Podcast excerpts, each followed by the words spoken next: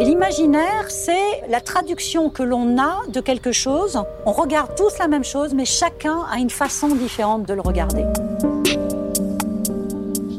Demain les fleuves. Écoutez le Rhône.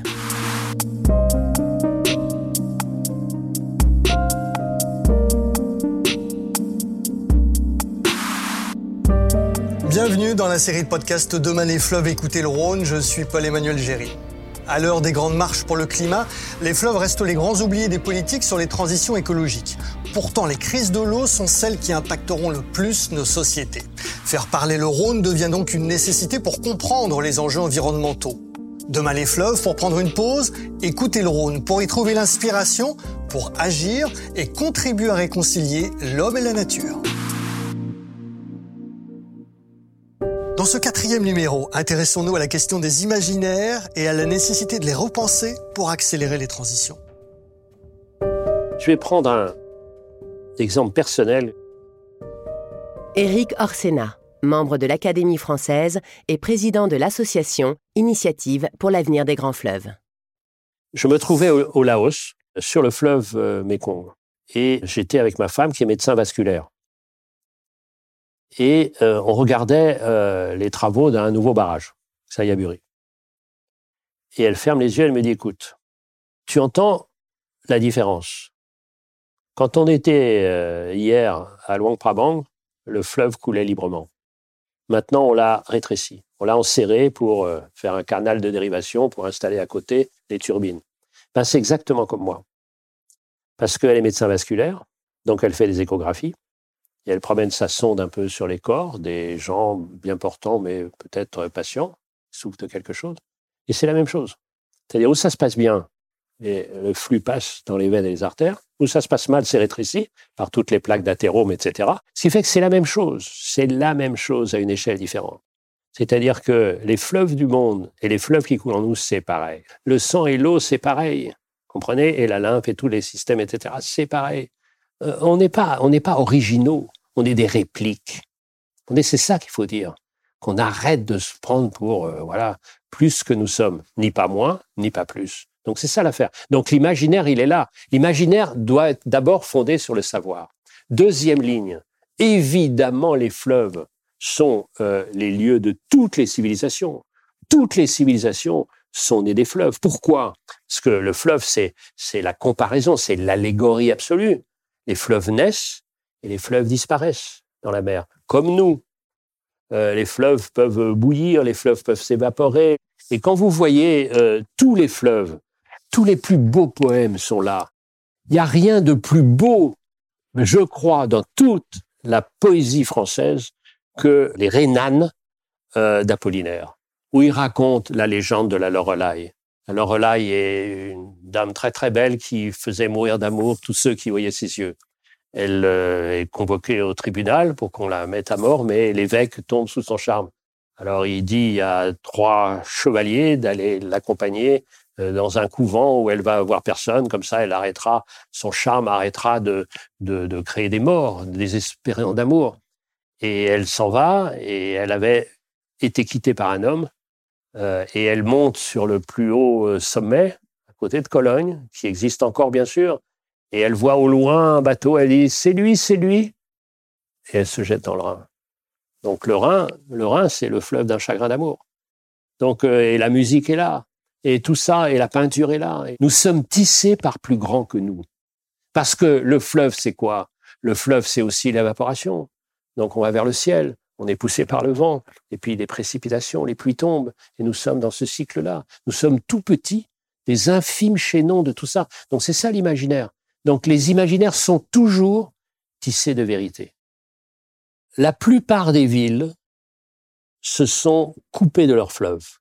Il faut qu'on retisse notre appartenance.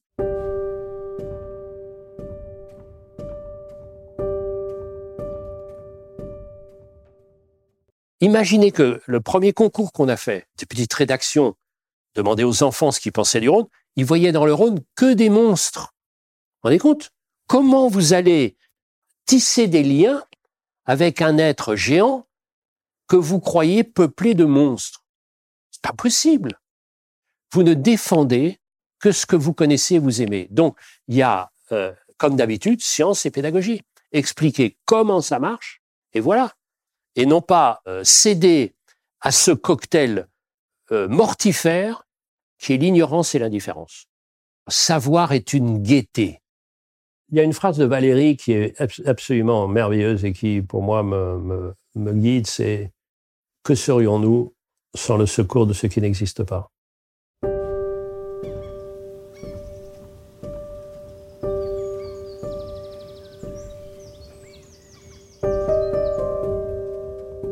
Et je voudrais peut-être finir ce mot qui est ma devise, hein, le mot curiosité. L'origine du mot curiosité, c'est très simple. Ça vient de cura, comme dans cure, comme dans curatif.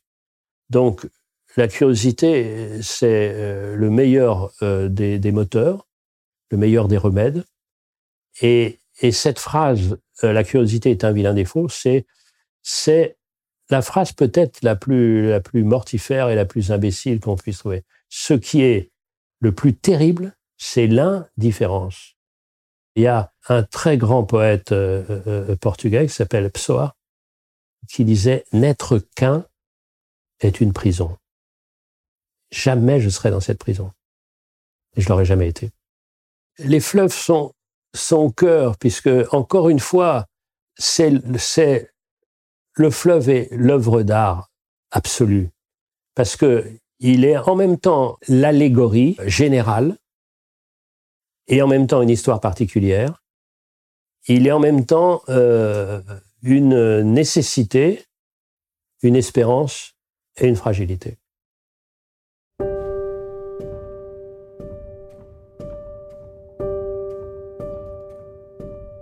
Bonjour Elisabeth Hérault. Bonjour.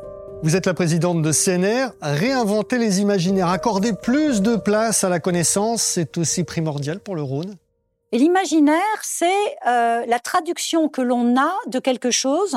On regarde tous la même chose, mais chacun a une façon différente de le regarder. C'est vrai dans les rapports humains. L'amitié naît d'ailleurs d'une forme d'imaginaire pour chacun. Donc, le fleuve, à la fois, est un fleuve que tout le monde partage, et en même temps, c'est un fleuve que chacun regarde avec sa propre histoire. Donc, il y a des gens que je rencontre aujourd'hui qui me disent être des enfants du Rhône. Cela, dans leur imaginaire à eux, le Rhône n'est pas celui euh, du touriste qui passe et qui regarde ce Rhône qui coule devant lui. Donc, c'est un mélange d'histoire et de connaissance du fleuve et de projection dans le futur. Voilà, si je parle d'imaginaire par rapport au Rhône, le Rhône est multiple. Mais vous voulez dire que certains imaginaires peuvent être un peu biaisés? On imagine que c'est une poubelle géante, je prends un extrême. Pour certains, ça peut être une poubelle géante, oui. Nous avons, par exemple, ces dix dernières années, nous avons multiplié par deux le volume des décharges sauvages le long du Rhône. C'est-à-dire à l'heure où on dit les populations prennent conscience de, de la protection nécessaire de leur environnement, nous passons notre temps à récolter des déchets que euh, des populations, parce que c'est pas un seul individu, que des populations viennent déposer au bord du Rhône. Ils viennent déposer leurs pneus, leurs batteries, des bidons de peinture, etc. Ils ont tous un peu le fol espoir qu'à la première crue du Rhône, tout ceci va disparaître, ça va être nettoyé. On peut dire que dans l'imaginaire, effectivement, de ces gens-là, le Rhône n'est qu'une poubelle. Personnellement, d'où vous vient cette conscience de l'urgence à agir? Je n'ai pas été vertueuse au début, même si j'ai été élevée euh, par des parents qui étaient très très très proches de la nature, et je pense que ça ressurgit euh, quand même, et j'espère que ça ressurgira pour mes pour mes enfants. Il y a, il y a deux choses qui m'ont vraiment, qui ont vraiment accéléré cette conscience. D'abord, depuis 40 euh, ans maintenant, je, randonne partout en France. Je dis bien en France parce que je vais beaucoup à l'international, mais je randonne essentiellement 95% du temps en France. Quand on marche, on se rend compte de l'évolution des choses. On va au, pas, on voit les choses. Quand vous êtes en voiture, en train, en avion, vous ne voyez rien. En vélo, un petit peu plus. Mais c'est surtout le pas qui vous amène à voir les choses. Et c'est vrai qu'en 40 ans, j'ai vu beaucoup de choses changer. J'ai vu la nature changer, j'ai vu de la sécheresse s'installer dans certaines forêts, j'ai vu des cours d'eau que j'ai connus qui étaient différents, etc. Ça, c'est la première chose qui m'a fait évoluer. La deuxième chose, c'est le Rhône. Parce que quand je suis arrivée sur le Rhône il y a huit ans et que j'ai observé ce, ce fleuve, que j'ai commencé à l'approcher, je ne le connais toujours pas, tellement il est puissant, multiple, magique. Mais quand j'ai regardé le fleuve, je me suis dit que finalement, un fleuve est un formidable miroir de ce que nous sommes. Miroir des hommes, miroir de l'écologie, miroir de l'environnement. Et quand un fleuve est dans un écosystème qui est bon, le fleuve va bien.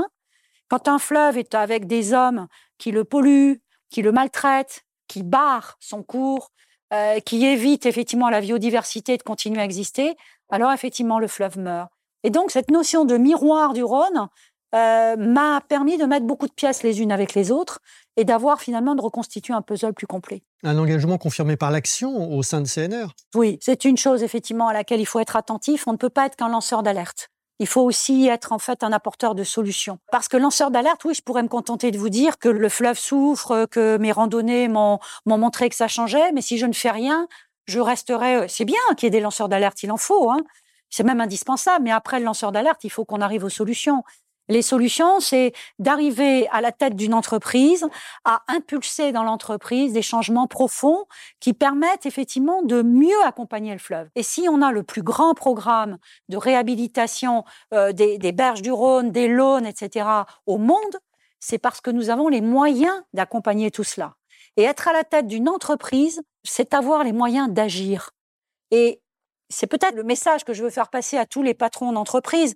Quand vous êtes patron d'entreprise, vous avez la chance d'avoir à la fois un public dans l'entreprise qui peut bouger si vous lui montrez quelque part un autre chemin et qui, en sortant, sème tout cela dans la, la société civile autour de l'entreprise.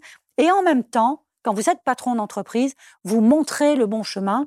Et si vous pouvez le faire, alors vous devenez un apporteur de solutions je travaille au sein de mon entreprise et j'apporte des choses à l'extérieur de mon entreprise. Donc un patron doit être en capacité de convaincre ses actionnaires qu'effectivement, ils peuvent contribuer effectivement à ce grand mouvement de transition. Et puis vous travaillez également avec toutes les autres parties prenantes, les législateurs, euh, les médias, enfin tous ceux qui peuvent agir. On parlait de lobbying. Le rôle pour moi du lobbying, c'est aussi de sensibiliser tous ceux qui peuvent effectivement légiférer, donner de la visibilité, inscrire dans la durée un certain nombre de choses de façon à faciliter le travail des entreprises. Alors tout ça, c'est pour changer finalement la, la conscience qu'on a de notre environnement, pour repenser notre imaginaire. L'imaginaire, en fait, il est à la fois collectif et individuel. En fait, ce qu'il faut qu'on retravaille aujourd'hui, euh, euh, c'est les deux volets. C'est l'imaginaire, effectivement, de chaque individu. Et ça, ça passe certainement par une meilleure formation dès le plus jeune âge pour que cette capacité, cette curiosité naturelle d'un enfant. Un enfant, naturellement, veut tout savoir. Moi, je vois, j'ai la chance d'être grand-mère. Donc, euh, je suis toujours très heureuse de recevoir mes petits-enfants, mais c'est épuisant. Ils posent des questions sur tout. C'est l'âge où ils apprennent tout. C'est l'âge où ils comprennent. Je vous assure que mes petits-enfants comprennent mieux aujourd'hui l'environnement que bien des adultes qui m'entourent. Parce qu'ils posent des questions et c'est le moment où on commence à mettre les racines de l'imaginaire qui va leur permettre ensuite d'être des adultes qui, effectivement, se projettent dans cet imaginaire, euh, je dirais, collectif. Parce que il y a l'imaginaire individuel, mais il y a aussi cet imaginaire collectif. Et l'imaginaire collectif, c'est quoi? C'est il faut redonner à un collectif, il faut redonner du sens à la vie. Il faut redonner du sens à pourquoi nous sommes sur la planète. Parce qu'on pourrait se contenter de dire je nais et je meurs. Eric Orsena a l'habitude de dire que c'est la seule chose dont on soit certain. Et c'est, il n'a pas tort. C'est la seule chose dont on soit certain. À l'instant où on est, on est programmé pour en disparaître. Donc on peut se contenter juste de faire ce petit bout de temps et puis de pas se préoccuper du reste. Mais nos anciens nous ont apporté des choses et moi, j'ai l'absolue conviction que nous avons des choses à apporter pour ceux qui nous suivent, qui eux-mêmes vont apporter des choses encore différentes. Donc on est dans une perpétuelle évolution, et cet imaginaire, il est à la fois ponctuel, mais il est aussi dans le temps long.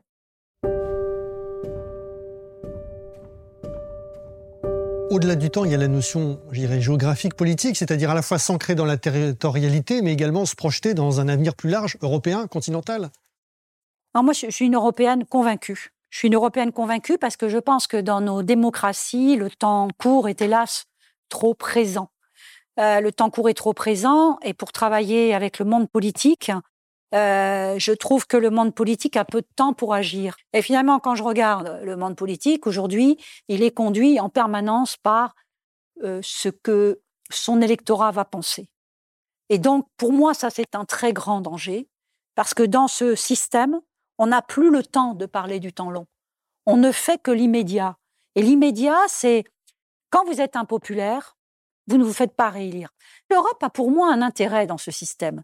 L'Europe a un intérêt plus de chapeau, parce que finalement, on se rend compte malgré tout que tout ce que nous avons aujourd'hui a été plus ou moins, avec plus ou moins de réussite, mais plus ou moins impulsé par l'Europe, dans une certaine harmonie euh, entre les pays.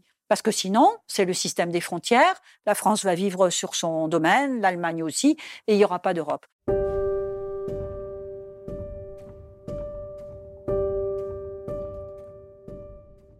J'aimerais que nous parlions maintenant d'un projet que vous soutenez, euh, Plastic Rhône. Face à la situation dramatique que connaît aujourd'hui le plastique dans nos océans, nos mers et nos fleuves, Leila Masterzheim est la présidente de Plastic at Sea et la responsable de ce projet. On estime que 80% des déchets plastiques en mer viennent des fleuves. On a tous dans notre tête cette vision en fait d'une bouteille en plastique qui part de la montagne et qui arrive à la mer. On sait aujourd'hui que c'est pas tout à fait vrai et que cette bouteille, elle va dans le fleuve subir euh, des effets de perturbation qui vont l'attaquer euh, mécaniquement et donc les ultraviolets, la température, des mouvements mécaniques vont influencer, en fait la structure de cette bouteille. Et en fait, ça va changer finalement cette pollution de macro-déchets en une pollution en micro-déchets. Alors on sait que les micro-déchets, ils sont extrêmement toxiques pour énormément d'organismes. Et en gros, plus c'est petit, plus ça va toucher des organismes de plus en plus petits également. Et donc potentiellement influencer toute la chaîne alimentaire.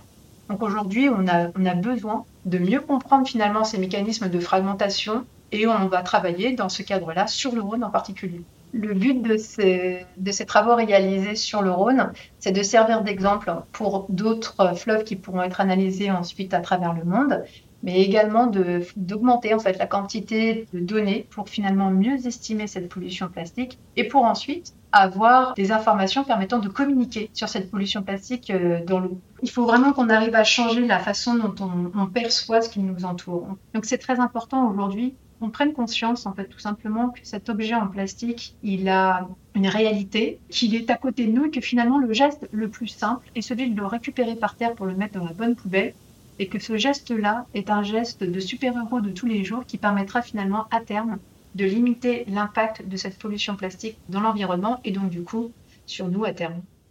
Ce projet prévoit donc des prélèvements le long du Rhône, notamment pour analyser les concentrations nanoplastiques, le suivi d'objets contenant des balises GPS, l'étude de la dégradation du plastique.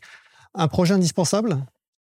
Oui, c'est euh, un projet qu'en fait qui, a, commencé euh, avec la fondation Tara, puisque lorsque la Fondation Tara nous a, nous a contactés pour nous dire qu'ils allaient faire des prélèvements dans dix fleuves européens, ils en ont fait neuf pour de, de, des raisons liées à la météo, mais dix fleuves européens au départ, pour justement regarder quel type de déchets plastiques euh, sont dans les fleuves. Je crois que tout le monde savait qu'il y avait des déchets plastiques dans les fleuves. Par contre, personne n'imaginait que ces déchets plastiques étaient déjà dégradés. Ce projet Tara que nous avons voulu avec Eric Orsena a été, euh, je dirais, décliné ensuite avec euh, ce projet Plastic Rhône. Et ce qui m'intéresse, c'est euh, deux volets. À la fois le volet scientifique, il va y avoir énormément d'analyses qui sont faites, mais aussi le volet formation et information du public. Parce que, comme elle le dit très justement, peu de gens comprennent que la bouteille plastique qu'ils déposent dans leur randonnée en Haute-Savoie arrivera à la mer en microplastique ou nanoplastique. Peu de gens le comprennent, ça. Et donc, on a besoin de faire beaucoup de, de, formation. Ce que je veux rajouter, c'est quand on a vu que la planète commençait à aller un petit peu plus mal. Jean Jouzel dit régulièrement, je vous dis depuis 30 ans ce qui arrive aujourd'hui. Alors croyez-moi quand je vous dis aujourd'hui ce qui va arriver dans 30 ans.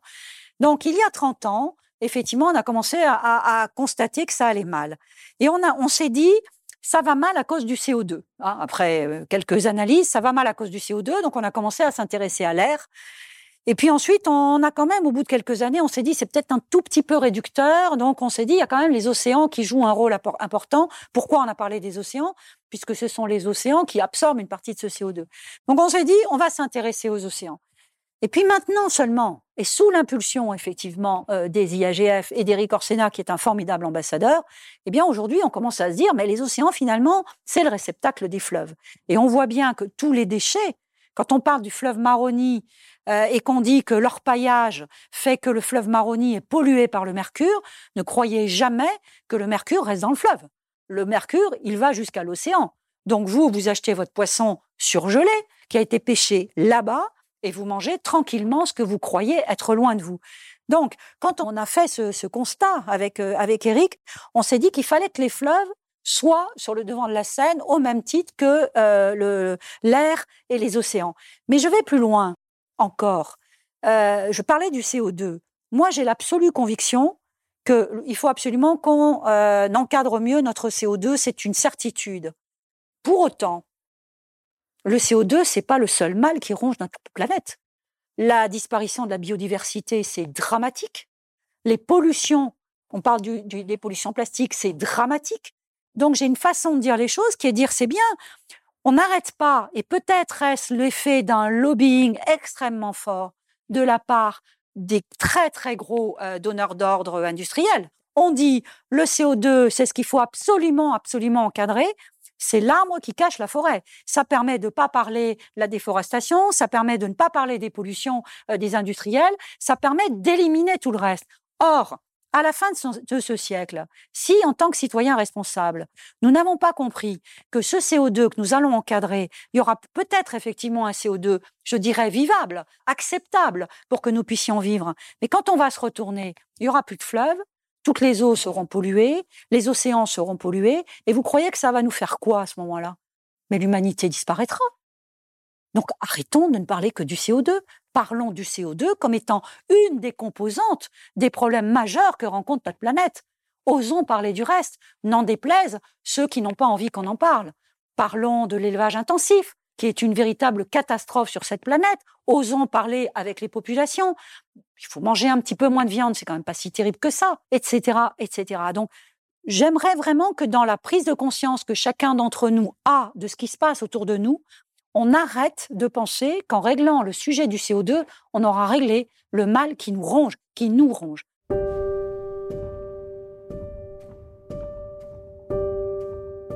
Mais est-ce que finalement, un des principaux problèmes quand je vous écoute, euh, c'est pas notre rapport à la consommation? Lors des rencontres CNR Entreprises dans la nature, Emmanuel Huette, qui est membre du collectif pour un réveil écologique, l'avait d'ailleurs souligné. Je n'ai que 24 ans et pourtant euh, j'ai l'impression d'être projetée dans des thématiques, dans des visions du futur qui ne devraient pas être celles de quelqu'un à mon âge. Enfin, je pense qu'il y a quand même quelque chose qui cloche et je pense que la jeunesse a quand même un, rôle à, jouer dans ce rôle d'alerte et euh, il faut être un petit peu plus rentre dedans et parfois oser simplifier un message même si on a bien conscience qu'il est plus compliqué que ça. Et euh, oui, effectivement, on est peut-être euh, une génération qui consomme beaucoup plus que nos aînés. Dans quel monde on a grandi?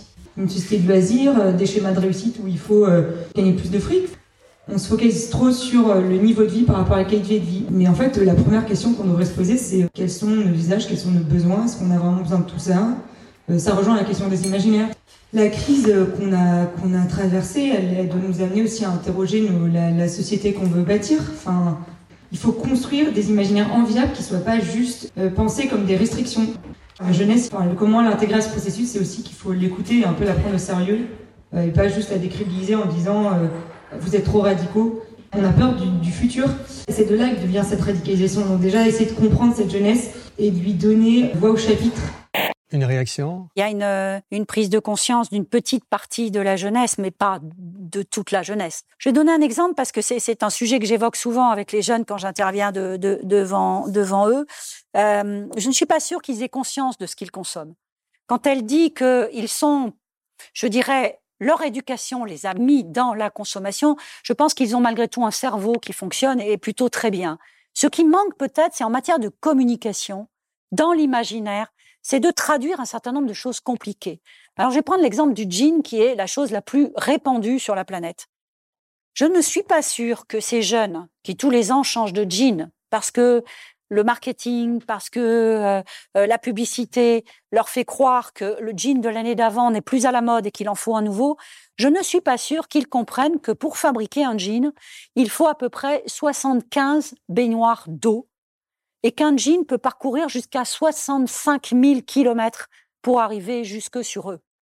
Et je pense que si on apprenait aux jeunes, dans cet imaginaire, justement, si on apprenait aux jeunes à décrypter, en fait, tous ces sujets, je suis persuadée qu'ils comprendraient mieux. Moi, je suis pas en train d'opposer les uns et les autres.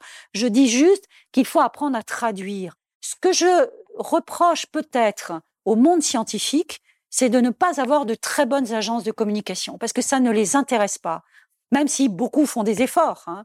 Mais quand on regarde, quand un scientifique parle, alors même que euh, la science, c'est la solution. Je voudrais quand même dire que la pandémie que nous vivons actuellement, si la science ne venait pas au secours de l'être humain lambda, on serait pas très bien. Mais néanmoins, on a du mal à comprendre souvent quand ils nous parlent. Et quand des scientifiques ou des grands euh, euh, météorologues, etc., nous expliquent le réchauffement climatique, je ne crois pas qu'on comprenne ce qu'ils disent. Quand on vous dit le réchauffement climatique, c'est 1,5 degré et à 2 degrés, c'est catastrophique. 1,5, on arrive encore à s'en sortir. Comment voulez-vous que le commun des mortels comprenne ça? Il faut descendre au niveau local pour que les gens se sentent concernés. Si vous allez dire à mes amis qui habitent à Lille, qui avant habitaient à Toulouse et qui voient quand même un peu la différence. Donc, quand ils sont à Lille maintenant, si vous leur dites qu'il va y avoir 2 degrés de plus, mais ils vont applaudir tout de suite. Si vous leur dites à l'inverse qu'il va y avoir 8 degrés de plus à Toulouse, ils vont comprendre que c'est une catastrophe. C'est pas du tout la même chose. Il faut aussi qu'on apprenne à décrypter, à simplifier tout cela pour que chacun comprenne quel est l'impact qu'il a lorsqu'il fait quelque chose.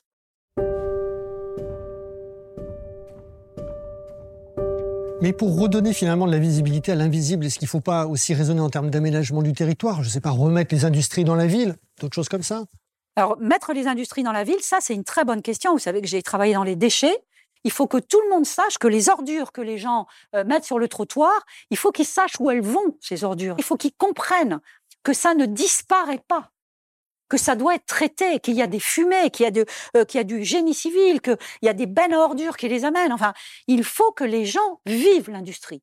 Et ça, ça remonte pas à notre à notre euh, génération, puisqu'en fait, on sait très bien qu'il vaut mieux habiter à à l'ouest, pardon, de Paris qu'à l'est, parce que évidemment les usines étaient plutôt mises euh, à, l'est de Paris avant.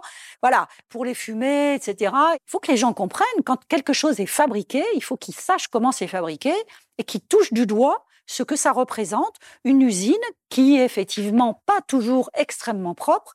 Il faut qu'ils sachent que c'est pour traiter ce que nous sommes, ce que nous sommes. Alors, les hôpitaux, on voudrait bien qu'ils soient loin parce qu'on se dit, on ne sait jamais s'il y a un virus qui s'échappe, surtout pas en centre-ville. Les usines, surtout pas en centre-ville. Enfin, c'est pas une façon de raisonner. Moi, je suis au contraire pour qu'on remette tout en centre-ville et que quand vous allez à votre travail à pied, vous passiez devant ce qui traite vos déchets. Voilà. Vous savez qu'aujourd'hui, en région parisienne, beaucoup de déchets restent enfouis et vous avez des milliers de camions qui parcourent l'île de France pour aller enfouir des déchets mais surtout, on les met très loin. Hein. Comme ça, le Parisien, il dort tranquille. C'est pas possible, ça. C'est pas possible. Merci, Elisabeth Hérault. Merci. Si vous souhaitez aller plus loin sur toutes les questions que nous avons évoquées, les ressources, la biodiversité, les imaginaires ou les territoires, je vous invite à lire le supplément Oui demain, moi le Rhône. Demain les fleuves. Écoutez le Rhône.